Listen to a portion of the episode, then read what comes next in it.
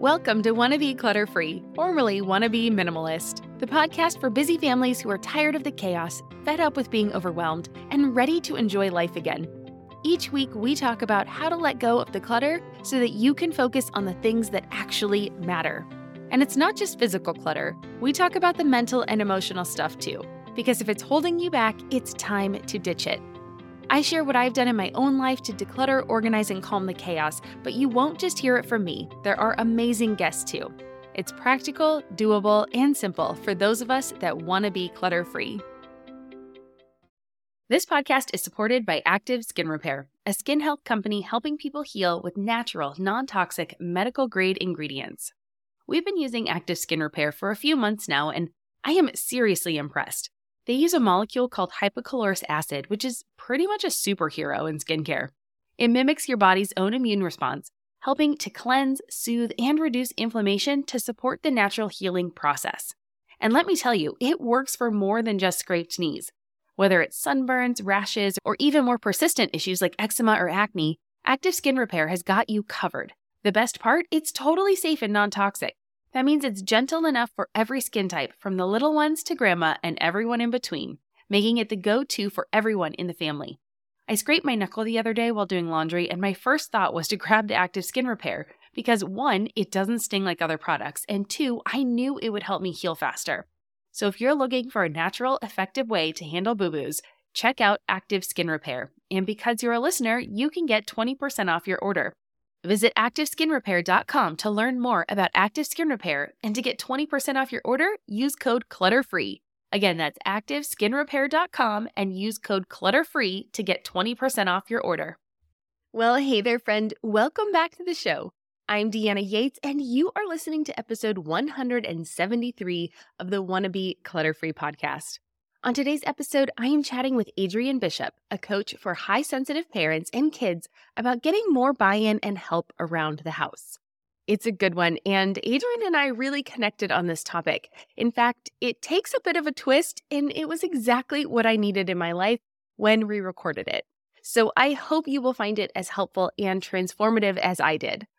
But before we get into our conversation, I want to say thank you for joining me today. I am so grateful that you are here, and I hope you walk away uh, from today's show with some actionable ideas for your life and a new perspective, maybe, on how to handle some of the stuff that we have in our lives with our physical things, with our loved ones, with our relationships. And so I just hope that it will inspire you into taking action. And if you enjoy what you hear, can you please do me a favor and leave a rating and a review for this show? You can rate the show on most podcast listening apps. Uh, you can also leave a review on Apple Podcasts. You can leave a comment on a specific episode in Spotify, or you can even comment on YouTube for these newer guest episodes. And that is what Katie did recently, and I want to share her review. And I quote, Thank you, five stars. I don't normally leave reviews on podcasts, but I wanted to give a big thank you to Deanna for being so genuine and insightful. In her recent Mind Shift episode, she opened up about having to declutter items from an old business venture in order to make physical and mental room for new ideas and passions. This greatly resonated with me and gave me the boost I needed to clean out my old clothing reseller Poshmark closet uh, to make room for my watercolor business. This built the momentum, and I was able to finish setting up my art studio, even though it was a challenge saying goodbye to those items. I feel like a weight has been lifted and I can focus on what I am truly passionate about. Thank you so much, Katie Hoover from Frankie Baby Art. End quote. Well, Katie, I am so honored to be part of your journey and I'm just so happy that I could encourage you to take that big leap of faith and let go of the past while embracing your future. And so, for those of you listening, Katie also shared an image of her art studio on Instagram with me, and it is gorgeous. So please go ahead and if you are into that sort of thing, if you're into art and watercolor or the reveal of her art studio, check her out. She's on Instagram at Frankie Baby Art. And I would love if you are listening to this and you could also take a minute to rate and review the show, give it a shout out. Your reviews are what help me reach more listeners and get more amazing guests on this show for you to learn from. So thank you so much. And speaking of amazing guests, let's learn a little bit more about mine. Adrienne Bishop is a life coach for parents with highly sensitive children. She is also a certified positive discipline parent educator, specializing in helping highly sensitive moms manage overwhelm and anxiety and learn how to let go, feel calm and confident, and be more effective in their parenting. She helps both parents and children understand and regulate their nervous systems using somatic tools, hypnosis, and tapping, while enabling parents to change their perception of what's happening with their kids. She has a Facebook group called Calm Confident Parenting where people can learn more about her work. So give this episode a listen, and when you're done, head over to wannabeclutterfree.com slash 173 to get the show notes for today's episode with links to Adrienne's website, resources, and her Facebook community. Again, you can find it all at wannabeclutterfree.com forward slash the number 173. And now let's get to our conversation. All right, Adrienne. Well, welcome to Wannabe Clutter Free. How are you doing today? I'm good. I'm good. How are you? I'm great. Thank you for your patience. We had a little bit of technical difficulties coming into today, so I uh, just thank you for being patient as we started that. And so yep. I know today's going to be good because you were just rolling with the flow. And uh, so this is going to be a really great conversation. So uh, thanks for joining us. Thank you for having me. Yeah, absolutely. So, can you start by introducing yourself um, and telling us how you help busy families? Sure. So I am a life coach for highly sensitive families. So those are families that have moms or dads that are highly sensitive and also children. And typically that happens frequently because it's a genetic personality sort of trait. And if you wanted me to talk a little bit, about what that means, I can, but I can kind of make it very simple.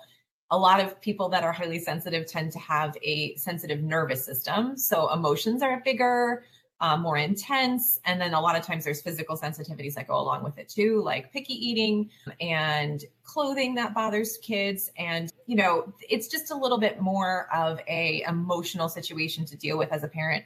So sometimes having tools and having ways to manage your own emotions can be really, really beneficial. So I focus on that group because that's who I am, that's who my kids are. And I think uh, it's a really fun, you know, a fun way to coach. I really enjoy that you know th- that group of people Nice. Okay. So is that something that would be diagnosed per se? Yeah, let's dive into that a little bit more about what highly sensitive means because I've always felt like our daughter was pretty sensitive. She's very particular for a few things. And so I do wonder is that something that has to be diagnosed or is it just something that you as a parent might notice as well? Yeah, it's not a disorder, so it doesn't get okay. diagnosed. There's no you know, there's nothing you need to do to really figure that out outside of the fact okay. that there's a test that you can take online based in the book that was written by Elaine Aron. She's the one that did the research in the 90s on what high sensitivity was. Basically, what it is, it's a personality trait. Okay. So it's sort of like introvert, extrovert, those kinds of things. You can have comorbidities with like ADD and um, autism because you see kind of that's like the more extreme version of being sensitive, but you can just lay right into I'm just highly sensitive and that basically is a combination of traits that you kind of want to say, like, oh, you know, either she's strongly and, you know, physically sensitive. So that's like a really, really big deal. Or like there's a strong emotional component, or there's like a bunch of different little things. Like, and each kid's very different, which is hard to describe. But the way that Elaine Aron describes it is with the acronym DOES. So D means deep thinking, depth of processing. So these are kids that are like they take a little bit of time to respond sometimes, or they think really deeply about things. There can be overthinking. Anxiety tends to be a big um, component of kids that are highly sensitive. Um, but then I have a kid that takes a little while to respond because he's so in his head, which can also look like ADHD, but it's not in this case. And then the O is overstimulation, over arousal. So you'll see that as in their nervous system gets overstimulated very easily. Big parties, doing too much in a day, not having downtime, not being able to decompress, you know, it's almost like their body shuts down and you'll see meltdowns, you'll see lots of behavior issues when you're not paying attention to are they having that balance of decompression and activity. And then the E is empathy. So high levels of empathy, very empathetic kids and parents, which again causes challenges because we're so wrapped up in our kids' emotions that it can be really hard. But also empath comes from that word, that part of the trait. And then the S is sensory processing sensitivity. So there's no there's no disorder here, but it's just more about like that's where the picky eating comes from. So your five senses, like bright lights really bother you, like really like you get that's what kind of triggers over overstimulation loud noises like my kids really struggle to be in like a, a concert or a baseball game or a big party like parties with lots of kids dave and buster's urban air that kind of stuff can be hard for some of the kids that are sensitive. And then also like physical sensitivities like taste you know t- textures makes them pickier. Also clothing like tags they don't like tight clothes. They don't like anything that rubs them weird or you know that kind of thing. So or socks seams and socks that kind of stuff. So if you if you see, if you see those telltale signs it's pretty clear. But then there's other ones that are a little more nebulous. But that's kind of the summary quickly. The socks.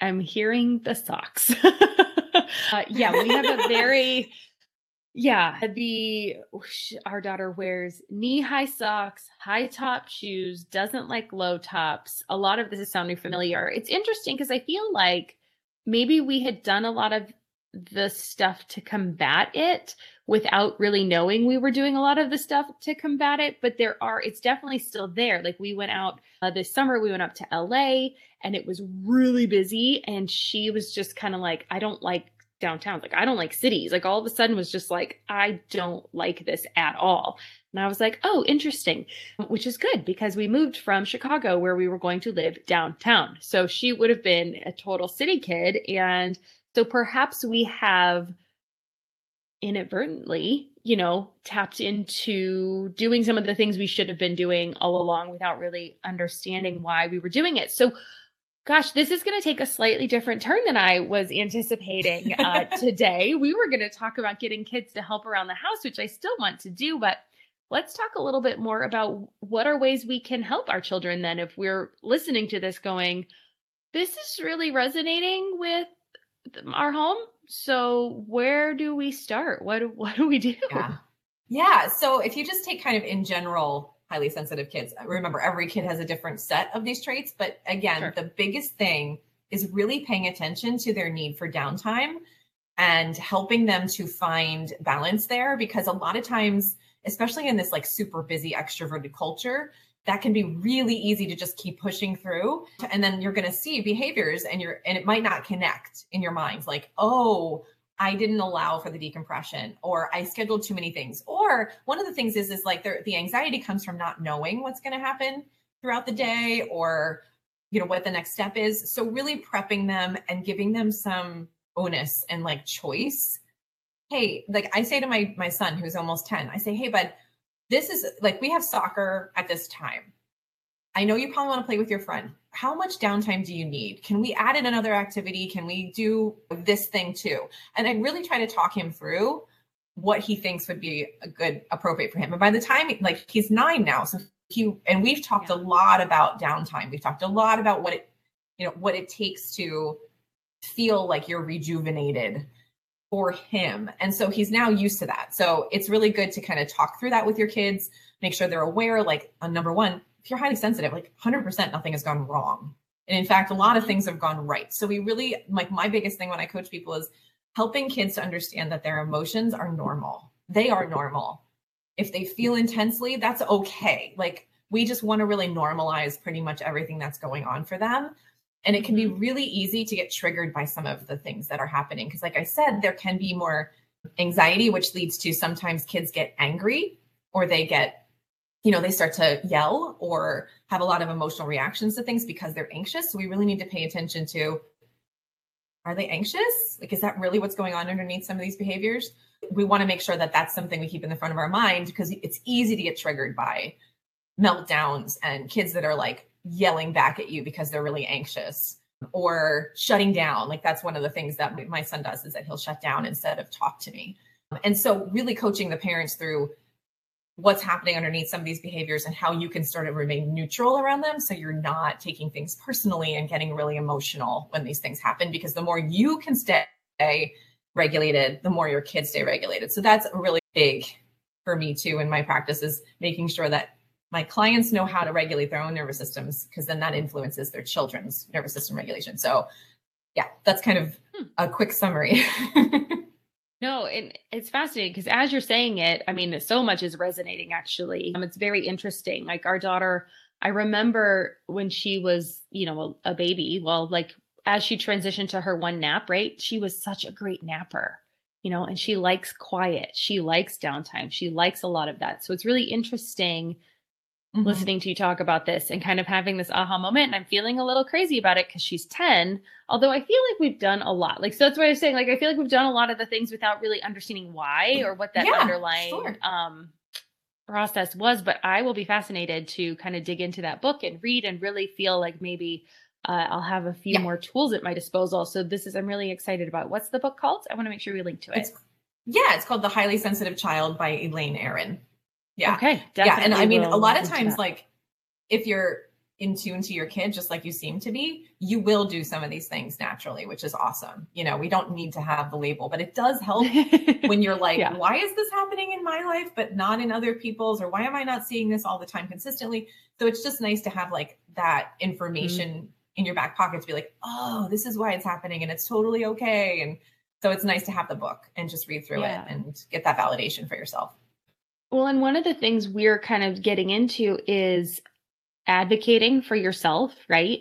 So now that she's getting a little bit older and a little bit more independent, I want to make sure that she will advocate for herself and not get quote unquote walked on, right? Are there tools or strategies that uh, you help parents with on that end of like mm-hmm. these children self advocate? it's really hard for highly sensitive kids to self advocate because first of yeah. all they get messages that they're not supposed to be the way they are. Then they get messages mm. then they also are already typically slow to warm up or shy yes. right? A lot of them are introverted. I think there's like 85% are introverted. There are extroverted highly sensitive people.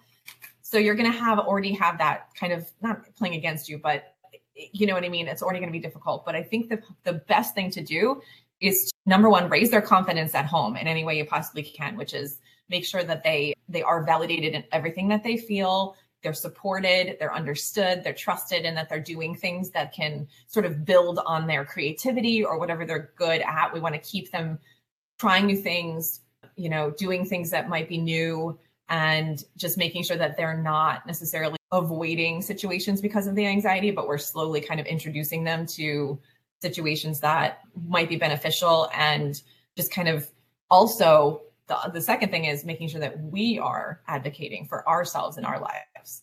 They will definitely see that and pick up that way quicker than you kind of telling them, hey, you got to speak up. You got to make sure you say what's going on or what you need. Really making sure that you're making that a part of your life also so that they can witness it. Perfect transition to my next question, which is helping uh, getting help around the house, right? I feel like as moms, for better or for worse, I know this is an area that a lot of us are working on. We take on way too much responsibility, do way too much at home. My hand is raised over here. I definitely am one of those people that takes on a lot. Um, mm-hmm. in fact, I just advocated for myself this morning and bowed out of a volunteer thing that I had signed myself up for because I realized there was way too much on my plate and I'm feeling really strapped. So I did do that this morning. I'm very proud of myself. Good. it was difficult, but that's not something I, I can tell her about that, but that's not something she's going to see. So I think maybe helping around the house is a way that we can show our children that we need help and we're going to ask for mm-hmm. that help that we need. We're going to take a quick break to hear from our sponsors that so generously enable us to bring you this show. And when we come back, we will dive into the topic of chores and getting our kids to help out more around the house without fights, nagging, or pushback. You know how life doesn't stick to a schedule? Well, why should your paycheck? That's where EarnIn comes in. It's an app that lets you access the money you've earned right when you need it, not just on payday. Imagine this your dog suddenly needs a vet, or your kid has a little accident and needs a dentist ASAP. We've been there, and waiting for your payday in those situations just doesn't make sense, and it adds unnecessary stress.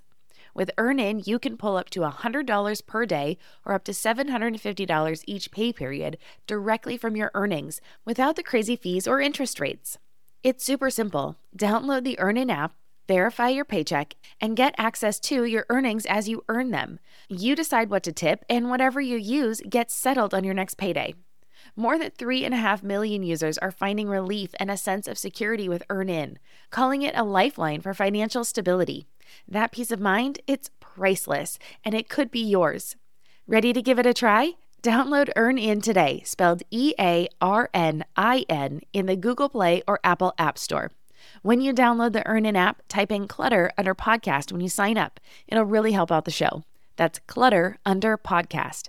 EarnIn is a financial technology company, not a bank. Subject to your available earnings, daily max, pay period max, and location. See earnin.com slash TOS for details. Bank products are issued by Evolve Bank and Trust, member FDIC.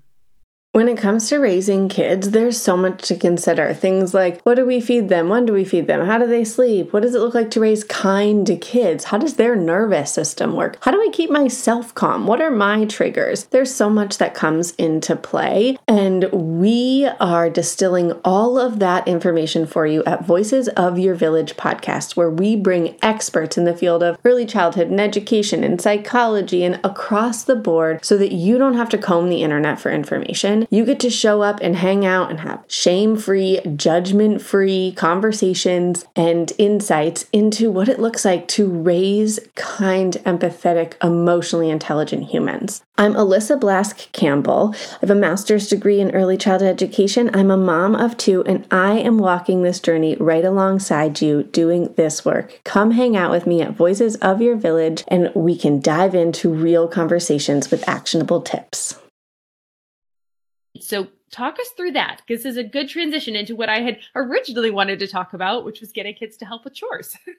yes. So, that is a really good point because the more that we're doing for our kids, like over to an extent, and the, the, the less we ask for help, that really does kind of translate to oh mom's just going to take care of all of it and that's just her job and her responsibility or you know even sometimes dads are like that. So like we really want to pay attention to are we doing something that we don't need to be doing for our kids? And i have to say this is a side kind of concept but there are some kids that just take longer to do tasks on their own than others and nothing has gone wrong when that is the case. So you don't always want to think age you want to think personality.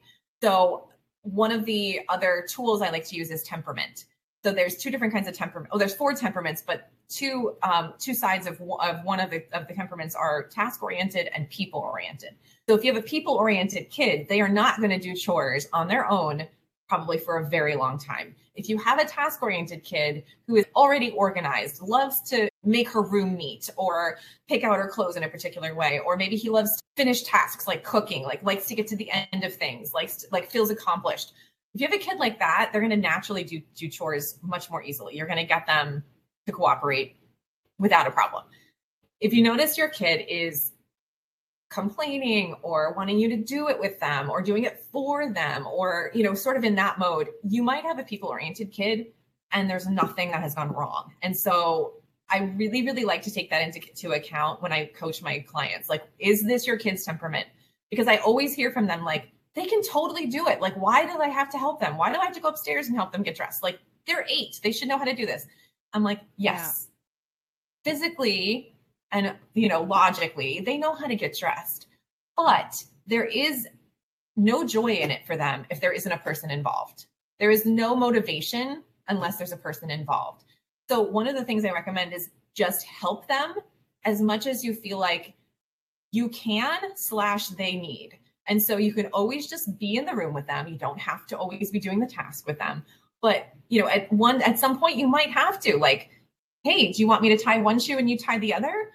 You know what I mean? Like that is okay. And so sometimes I like to give permission to my clients to be able to do that for their kids because they're if they're seeing complete pushback from that type of kid where they'll just refuse. Like my son, he's almost 10. He refuses to go upstairs on his own for bedtime. And I know it's because he's a people oriented temperament. He doesn't have the motivation unless there's a reason to have a relationship or connect through it. So he'll do a task, but only if those two things are part of it. So we want to keep that in mind because if you have a task oriented kid, you're probably not going to have too much trouble getting them to help out. But you do still, for both, I love the idea of just sort of flipping things into routine, right? And you we did talk mm-hmm. about that when you emailed me about the routine idea. Yeah. Um, I don't like to be super rigid. I feel like for me as a personality, I am not a type A by any means. I'm much more like a flexible, I have routines, but they are much more like chunks of time instead of everything has to get done at this exact time. But what we do is we have times where these chores get done. And that really helps with just like there doesn't need to be nagging, there doesn't need to be repeating yourself because this is just when we all do these chores or this is when this gets done and this is when right before uh, right after dinner this chore gets done every single time. And so the more that takes a while though. We have to get them used to the habit of doing them in those times but it does make a big difference and you can use that as a way to kind of motivate the kids and like i said if you have people oriented kids do your chore with them right everybody does chores at once everybody does something together so that's also really helpful but I think yeah. really paying attention to how your kid operates and then also giving them choice. So discussing it with them the night we're starting to add some chores to your, you know, to your week.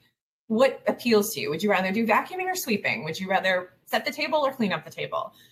And then really getting getting them on board by asking them what they'd like to do because some chores just are a lot more awful for some kids and a lot more fun. Some chores are more fun for them. So obviously that would help if they're interested in it or they're okay with yeah. it, right? They might not be yeah. excited about it, but they might be okay with it. And then, of course, you want to reassess. Is this working for my kid? Do they still like it? Should we switch it to something else? Are they getting older and they can do something more intense? But yeah, so just kind of checking yourself around your kid's personality, what they like, that temperament piece, and then adding it into after dinner we all do this or before we go to school we all do this or when we get home from school this happens. So just giving yourself like three big chunks of the day to get a few things done Hmm, I love that. And he worked in the choice too. So many things there that were fantastic. I really loved the we aspect that you said because I feel like that is our home. Like you are describing my home. Like I'm like, oh my gosh, my mind is being blown. I always thought her love language was touch, which I still think it is but I think it's more that people oriented temperament of wanting to be around me all the time. Yeah. so, yeah, that is a beautiful shift in my mind. And now mm-hmm. being able to say, like, it's not that she doesn't want to do it, it's not that she can't do it. Obviously, she can, and I know she can, but she is not task oriented. She is people oriented. And as an only child as well, she doesn't have any buddies to come along with her, right? There's no, if we had a second one, she could have a buddy. They're getting ready for bed together. Or she is, she does at this point, like, okay, it's time to go get ready for bed. She'll go brush her teeth and do all that stuff. But we still have a very people oriented, family oriented good night routine. Yeah. And what you'll see in a people oriented kid is you'll do things with them for a very for a while and then all of a sudden they'll start doing things on their own because that motivation ah. has shifted for them where they're like okay i can do this without somebody around. Like something clicks where they don't need that motivator anymore sometimes as long as i'm like on the same floor we're good okay. you know? So like keep this in mind. yeah it does progressively get a little easier. Okay so again this is fascinating and I am loving the perspective shifts that I am having. And I want to talk about routines. You talked about having like three chunks of routines and not being super rigid. I love that. I have learned over time that I can't be rigid in my own life as well, just because I then get behind. I feel like I'm a failure. I start to just like guilt trip myself. So I have opened up to more of a like, these are the tasks I need to do this week here are the five that really help me every day and they're not giant big tasks. They're like keep clean you know resetting the kitchen and making sure that's ready to go because we I, we're home all day. My husband and i both work from home so there's three meals a day happening in that kitchen making the beds just little things like that making sure i check my calendar and i know what's coming up for the day. So anyway i have like five things that i do every day and then i have seven things that are like the major tasks around the house that if I can get them done, if I do one a day, fantastic. That makes my weekend much easier. But if things came up and life got busy, we had an extra practice, we had an extra play date, whatever things came up, it's not a big deal and I can catch up later on in the week. So wow. that's been helping me, but how can we help, you know, I want to hear your routine of like this these chunks of time. I'm curious. What what does that entail? Yes. So before school, we clearly have like getting ready for school, making the bed. We just and I just literally I let them just pull their cover up. Like we don't need totally. to do anything more. and then they uh, they obviously like pick up all the kitchen needs to be in the dishwasher. The kitchen needs to be reset. So it's it's a very basic, you know, morning routine that pretty much everybody would would imagine. We don't do any extra chores because there's just not a lot of time. And then after school, there's the putting the book bags away. We put the lunch boxes on the on the counter. We empty the lunch boxes, put it away, put any folders that we need to like look at out, and then we prepare snacks. So that's not a super heavy chore moment either. After dinner, we do the like the daily chores. Like my son sweeps. Uh, my daughter, she's the one that sets the table. She helps cook. Um, so we do a lot of those more and then my son will help clean up. So we do we each of them have like a dinner oriented chore. And then we do well, I guess the sweeping isn't necessarily dinner oriented, but and then after that, we will all the toys picked up in just the, li- the living room and the dining room. So it's just making sure those two rooms are cleaned up. I let my daughter do her room when she feels. She's 12. She was actually she turned 13 today, but she's you know, I just let her, yeah. I just let her do she's a task oriented kid. So it's a different approach. I let her clean when she's ready. It happens probably once a week. I'm happy with that. It's fine. My boys, again, they still need a lot of help. They're nine and six. So we do we do cleaning up the room sort of together once a week, and it's much more laid back. Like it's not this big has to be perfect kind of situation. When it comes to the weekends, we have weekly chores. So those are my three times of the day. So it's almost like a reset, like you said. It's exactly like that at the end of the day. The house is reset at you know in, in the mornings and then at night. So the weekends have like my daughter does recycling my son does the garbage um, and then we do some of the other chores sort of together like the vacuuming and the the bathrooms and things like that. We do those things together on the weekends. And we try to make it more of like a again it's a everybody's doing their chore at the same time. It just seems to be more motivating that way. And like you said if like it doesn't get done on Saturday, maybe we can move it to Sunday, being a little more flexible around that. But there isn't really like a specific weekend time. Depends on what we're doing. Great. That sounds very nice. I noticed I didn't hear mention of your partner or your husband on that list. He's really on top of all of it. Okay. Just checking. He's a part of everything. My husband cleans up. He does pretty much all of the kitchen. So if I cook, he cleans the kitchen if he cooks, I clean the kitchen. He's yeah, he's way way way more on top of things than than I would say a lot of people are. So yes, that is a good point. I didn't think about that. I just wanted but to make sure because I didn't know the situation. Just wanted to ask for those listening. They might have noticed that as well. So thank you for answering, and I'm happy to hear from you that the kids. on top of it. Yeah, I know. Yeah. I did ask about the kids. That's true. And he's really great with all the chores. Perfect. Uh, okay, so you were saying uh, you kind of mentioned the ages of your kids, and you were saying you don't dole out chores based on age, which I think is a very normal approach. So, how did you determine what chores that your children do? How do you determine that then? Yeah, so I take into account sort of their capabilities.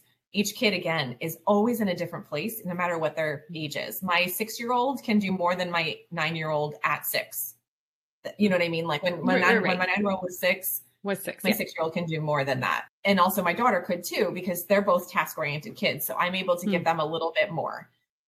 And then of course my six year old, he's in this mode of, you know, play, play, play. So he's not going to want to do as much all the time. So I try to kind of intersperse it much less frequently so that he has more playtime.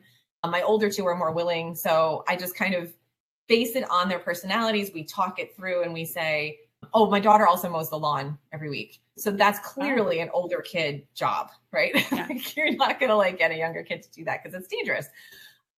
But I do want to say we do give her a little extra money for that because it is a little higher of a stake, more intense job.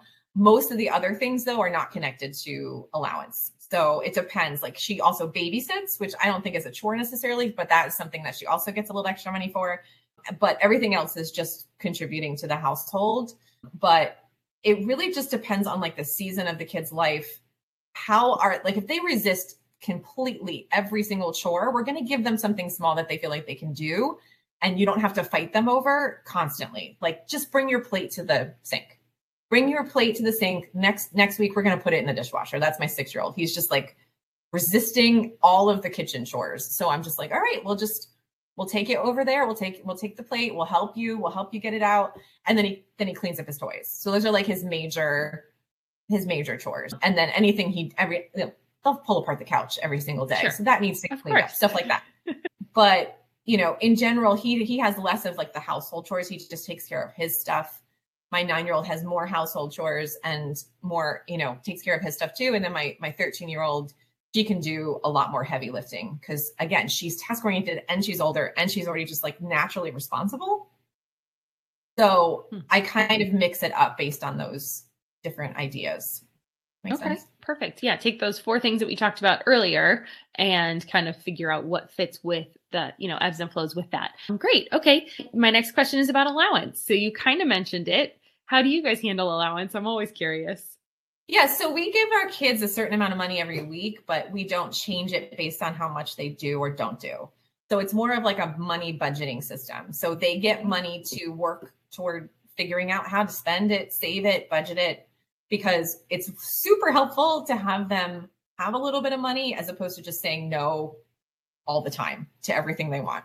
And I want them to be able to be like, oh, I spent my money on this. That was a mistake. I shouldn't have done that. Or I spent my money in this and I'm so glad I saved up for it. So I want them to have like a relationship with money that's kind of apart from a chore based system. Um, and again, my philosophy that I teach in my coaching is positive discipline, and it comes from that. So they call it family contributions. So chores are family contributions, and then the money aspect is separate, like I said, in that philosophy. So I love the way it works because you're not like having to keep track and calculate. And like I said, I have extra chores that give extra money, but other than that, it's not based in a dollar for this, 50 cents for this. And then we have to go through and check everything off it's more about listen like we're a family and we all do things together we all help each other and i think just kind of it takes more time in you know in this short term it takes a little more time if you're thinking about getting them to be motivated. But in the long term it's way more effective. They just have the motivation of i do this because it's my house and i care about it and i care about my family. And so that ends up being a really good motivator in the long term. Oh, yeah. I'm a big fan of that, doing the things that aren't necessarily super easy right now in order to have those long term gains for sure. So, uh, yeah, that sounds similar to how we do things in our home at the moment as well. Our daughter has a jewelry business, so she actually makes quite a lot of money from that with a neighbor kid. And they stand out and sell the jewelry that they have made, which I love. Oh. She also gets an allowance, but I'm always shocked at how much money they come home with on Sundays, which I'm standing out there with them. So I see everybody come buy the things. So I don't know why I'm so surprised, but it is it's still cute it's really cute to see them kind of get motivated so i'm all about yeah what extra things can you do and and things like that too but yeah i agree kind of that contribution i like that that idea because it, it, and it is a tricky line. I get it, right? Because it's like you kind of want to teach them like you do a job, you get money, but this is our home and there's going to be a lot of things we don't get paid for. We just have to do it because we're part of this just that's just how it goes, right? We're part of a family and and we work together to make things better for all of us in here. So, yeah, I'm a big fan. Let's take one more quick break. And when we come back, we'll talk about making chores more fun. So stick around because you won't want to miss it. Feel like you're the martyr in your family? You're not alone. Hey, this is Joanne and Brie, and we're from the No Guilt Mom podcast. Brie, we talk to a lot of moms. Yeah, we sure do. And if you're a mom who has a to-do list that is so massive that you get overwhelmed and you shut down, or if you fall into the habit of doing everything for everyone and don't know how to change it, we can help you become a no guilt mom. We're going to take you from family martyr to family model. That's role model, so that you role model the behavior that you want to see out of your kids. You're going to go from being tired and overwhelmed to energized and guilt free. Every week, you'll get actionable strategies that you can implement right away from the experts that we interview and from us. We also have a whole lot of fun, so check out the No Guilt Mom podcast everywhere you listen to your favorite shows. No one told us the truth about parenthood. Why? This is the podcast everyone needed before they had kids because now that those little ones are here, whew, there is a lot to unpack. I'm Rachel Shepardota, and I am your host for the podcast No One Told Us, where we tell the truth about parenting and let you in on all the stuff you really should have known about before having kids. I am the founder of Hey Sleepy Baby, but this podcast is so much more than sleep. We'll be diving into all the topics that you really care about and need to know while you do your best job raising those adorable, tidy humans. Our goal is to just make you feel less alone and less overwhelmed. There are so many things that no one tells us before becoming a parent, and I think that we should really pull back the curtain on becoming a first time or second time mom or dad to share the good, the bad, and the ugly. We'll have a little education, a little fun, and a whole lot of heart that goes into each and every episode. So join me and our amazing guests each week to hear us talk about what no one told us. Okay, let's talk about making chores fun. You'd mentioned something about that a little bit earlier, but we didn't really dive into it. Do you have any stories from your home on how you make chores fun or how your client, how you recommend your clients make things more fun for, you know, not just the kids, but for the parents too? Because nobody really wants to do chores, let's be honest.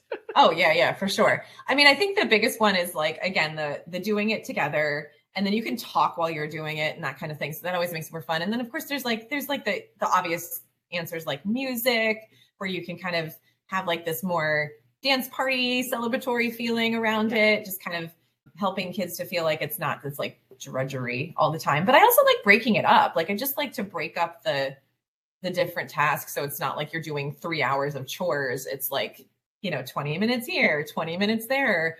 And then also, yeah, I think I think just the togetherness is my biggest one when it comes to making chores fun. And I also like to, I think the the feeling of accomplishment, it's not necessarily fun, but it does give you that that dopamine hit, right? So you're just like yeah. really trying to encourage and recognize the effort and you know, you did it. Like I love that. Like you did it. And it's really nice to have that accomplishment feeling at the end. So I think that's also really helpful. Yeah. We still sing the Dora the Explorer song. We did it. Lo hicimos. Do do do.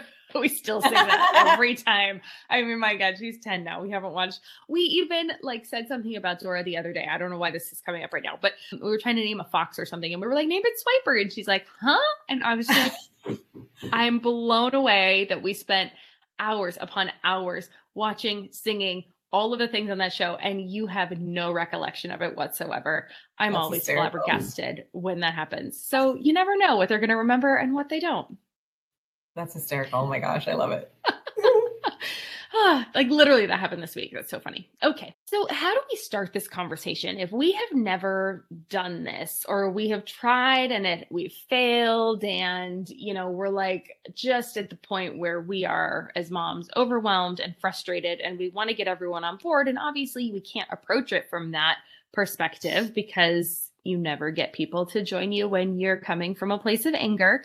How do we start? Where do we go? Yeah, so there also is this really cool idea with positive discipline that they call family meetings, hmm. um, which is not like a, you know, it makes sense. You have a meeting with your family, nothing crazy. But what we do is we add in like an agenda. And the first part of the meeting is actually just fun. So it's either a board game or it's some sort of connecting activity um, and so you get them used to these meetings just by having fun. Then the next week, you add in, after the fun part, um, a little bit of an agenda. So it's one problem, one question, one issue. So what if, you know, like after you have your little board game and you're connected, you say, hey guys, I'd really like everybody to pick one chore that they can contribute this week, and we'll see how it goes. And next Sunday or next whatever week from now, we'll talk through how it went. And then we also want to pick when it's happening. Like, when are you going to do this chore? How are you going to remember?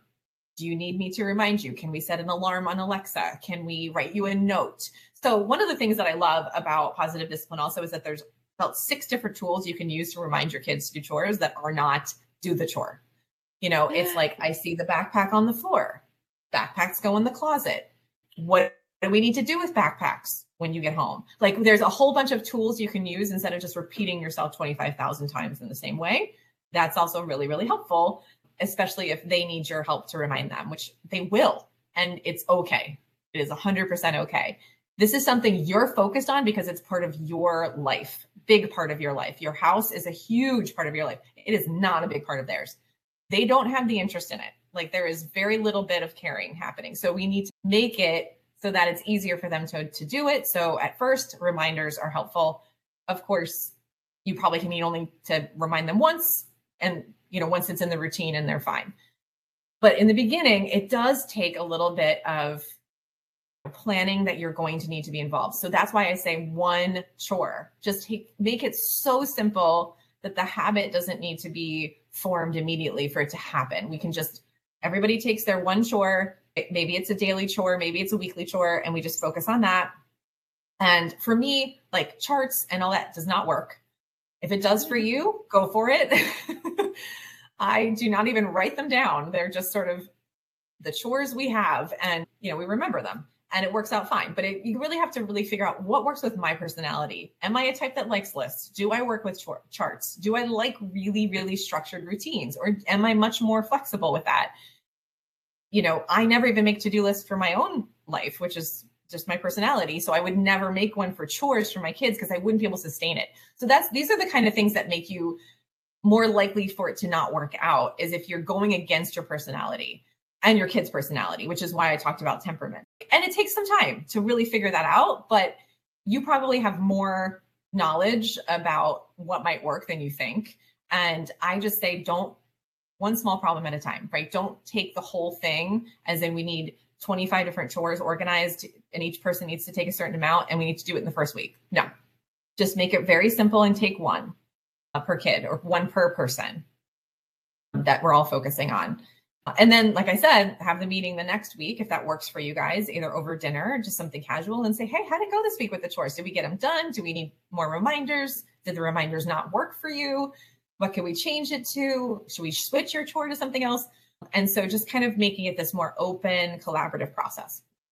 Oh, I love the questions because I feel like that then empowers them to take ownership and feel like, oh, I have a say in this process versus mom and dad are just barking orders at me and telling me what to do, which then makes me feel like they would be more on board with doing mm-hmm. said things. Exactly. You got it. yeah. So, yeah, again, the questions Ah, all the things to remember. one thing, um, one small step. yeah, one small step at a time. Just do better next week than you did the week before. Yeah. Okay, perfect. So, how do you recommend maintaining consistency? So, if I am someone who feels like I have a lot on my plate, and so it's hard to remember all the things, and then Saturday morning rolls around and I'm tired from the week, I'm totally, you know, I'm I'm tired. I don't want to do anything. I just want to lounge around too. How do we then have that consistency to be the person that's like, okay, it's time for the family meeting. Okay, it's time to do our chores together. Okay. What are the reminders and ways we can keep ourselves on track? So I like to say consistency is experimenting. Hmm. I don't like to put the pressure on people to be consistent in the way that we think of it as the same thing every day or the same thing every week. Some people thrive that way, and that's awesome. But I feel like if you have a Saturday where you're like, I just need to rest a little bit and something doesn't get done the way you had maybe had planned, make your time block bigger. My time block is Saturday morning to Sunday night, maybe, so that you have a little more of that leeway and wiggle room and you're not going to like feel like you messed up or you failed. We we want to make it so that I'm experimenting. I'm seeing what works for us. And then we analyze or review or evaluate. That's it. That's your consistency. As long as you are doing those two things, you're going to figure it out and you're going to, you know, have success in the way that you define it. Love that. Consistency is experimenting. Very fun. Very cool. Totally doable. Well, mm-hmm. I mean, this has been wonderful. Oh my gosh. I feel like this turned into more of a therapy session for myself.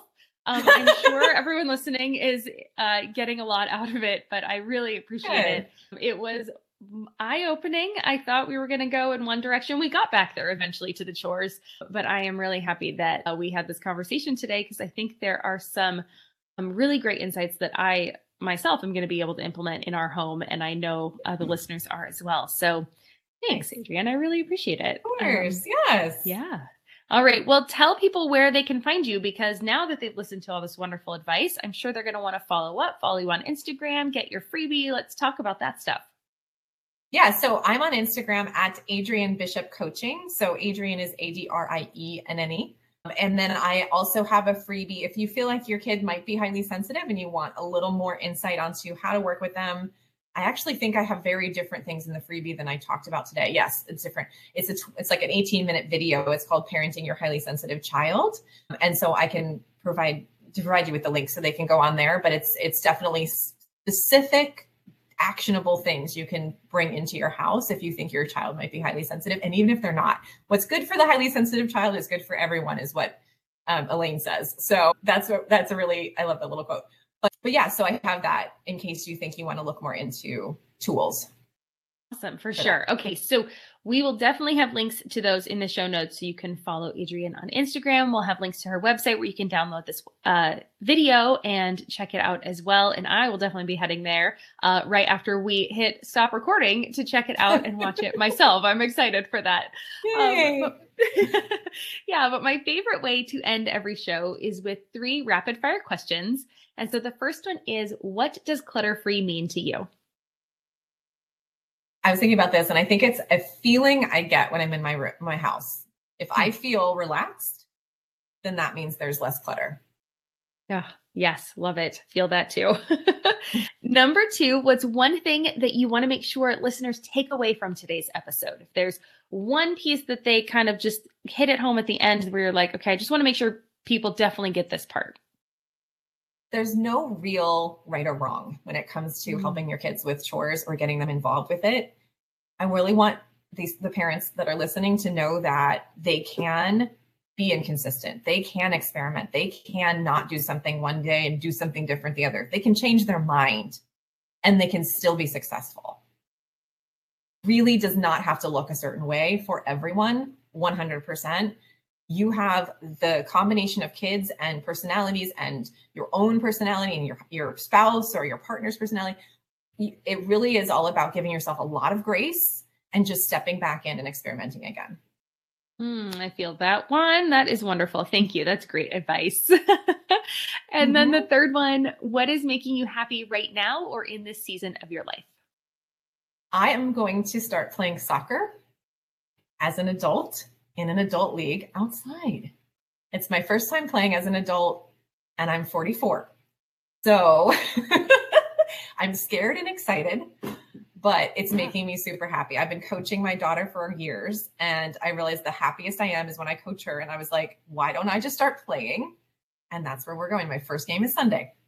Oh my gosh, I love that. Congratulations. Good luck in Wish your me game. Lots of luck. Yes. Yeah, for sure. lots of luck. Um, so did you play growing up? Yeah. Okay. Uh, like through high school, college, or just as a child? Yeah, just just through high school. I wasn't like I okay. was some sort of soccer, you know, phenomenon. I just really enjoy it. Like it's just super fun for me. And this team is going to be very casual and it's all, you know, my level of people. And I'm just like so excited to be able to play again.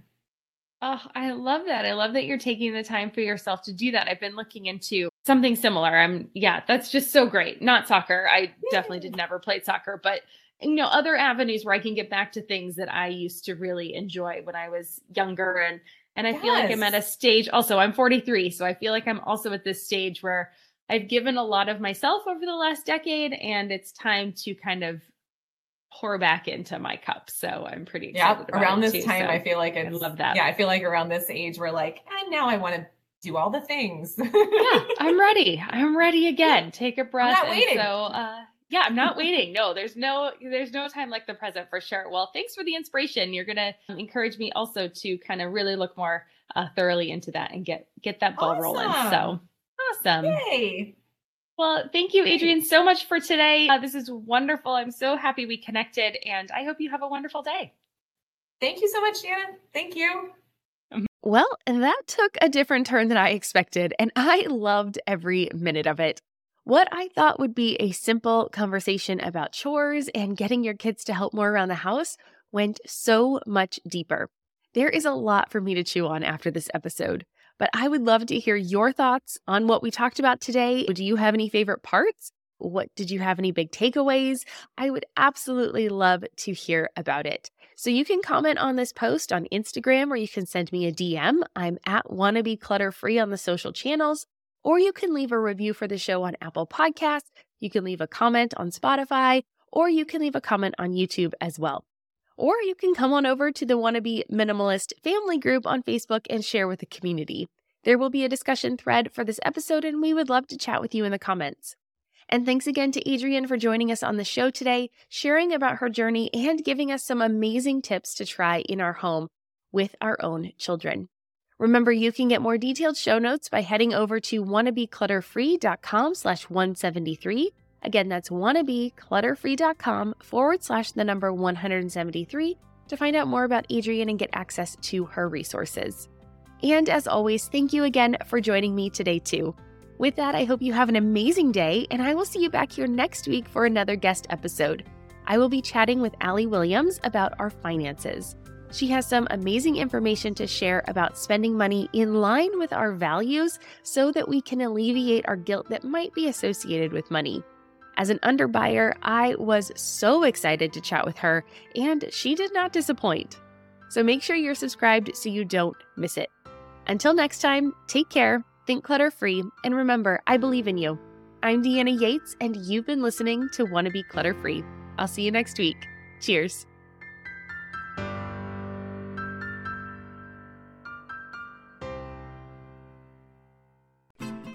I'm Margaret. And I'm Amy. And together we host the podcast, What Fresh Hell Laughing in the Face of Motherhood. Margaret, I would say you're sort of a where are my keys kind of mom. Correct. Sometimes a where are my kids kind of mom.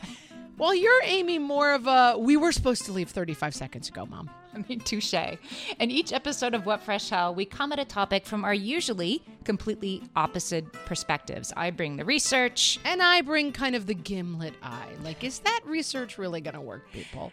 And almost 10 million downloads later, we're still laughing. We also talk to experts in the parenting field, plus parents with stories we can all learn from. We make each other laugh, we challenge each other's assumptions, and we have what we think is the best parenting community on the internet. Check out What Fresh Hell Laughing in the Face of Motherhood wherever you listen to podcasts.